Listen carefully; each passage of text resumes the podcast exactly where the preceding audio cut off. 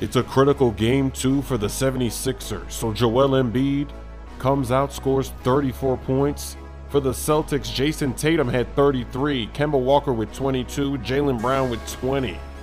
Celtics looking like a little big three out here.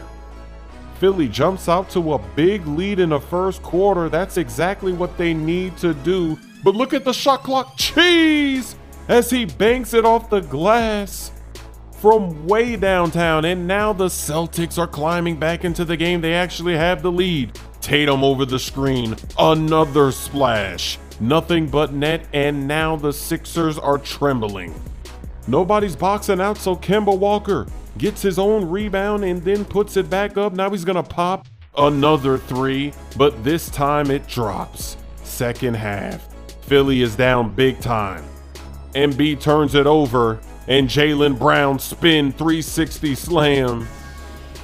Celtics are having fun, and the Sixers, they're gonna go down two games again to the Celtics. That's not a good sign. Embiid looks defeated at the end of this game because he did have a good game, but it's just not enough. Look at this ball movement. Celtics are really playing together without Hayward. He'll be gone for a few weeks at least.